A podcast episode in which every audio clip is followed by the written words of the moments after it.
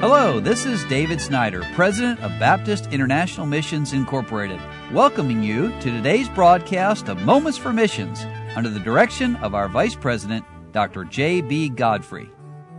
Second Thessalonians chapter 3 verses 1 and 2 read, Finally, brethren, pray for us that the word of the Lord may have free course and be glorified, even as it is with you, and that we may be delivered from unreasonable and wicked men for all men have not faith.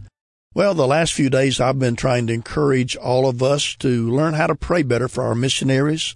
Let me just remind all of you, I know you know this already, but we missionaries, we're just human beings. We're not super spiritual giants. We wish we were, but we're not. We're just people. My wife and I were just country hillbillies, a little boy and a little girl, backwards, shy, but hearing the gospel of Christ and trusting Him as our Savior and surrendering to God's call upon our lives. And we had no idea what we were getting into, but we've enjoyed every moment of it. We've been doing it for 50 plus years together.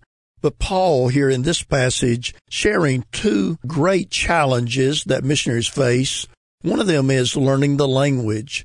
We need to be able to give the gospel clearly in that language to be able to give people counsel and help. And then we need to be able to have help in the spiritual battles.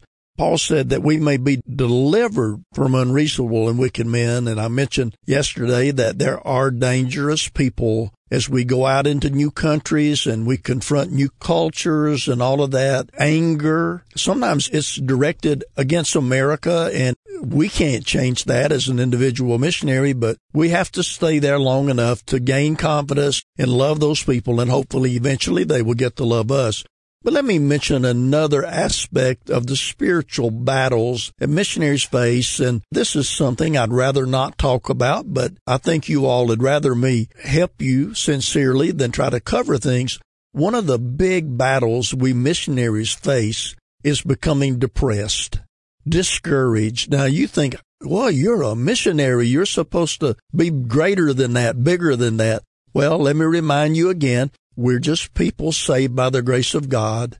One of the first signs of culture shock is when the missionary becomes very depressed.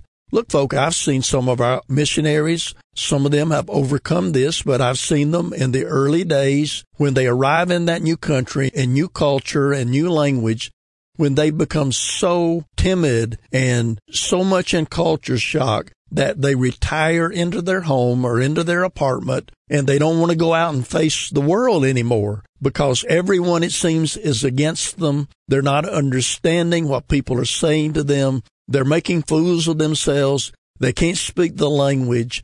And yes, even we missionaries can fight depression.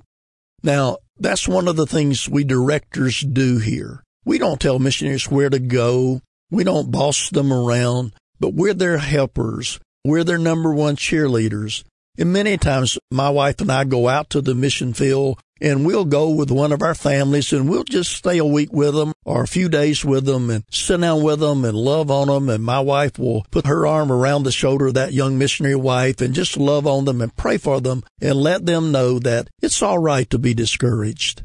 God is still God. God still wants to save people. God sent them there on purpose. There are great things that need to be done there. And we all get discouraged at times. We all get depressed at times. My dear friend, as you listen to this broadcast, Moments for Missions, would you just mark somewhere there on your prayer list to pray especially for the new missionaries as they venture into that brand new place where God has sent them?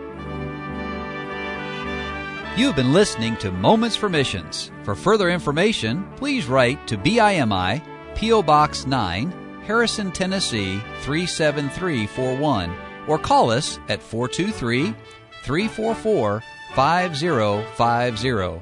Or you can visit us online at www.bimi.org. Until next time, may the Lord richly bless you.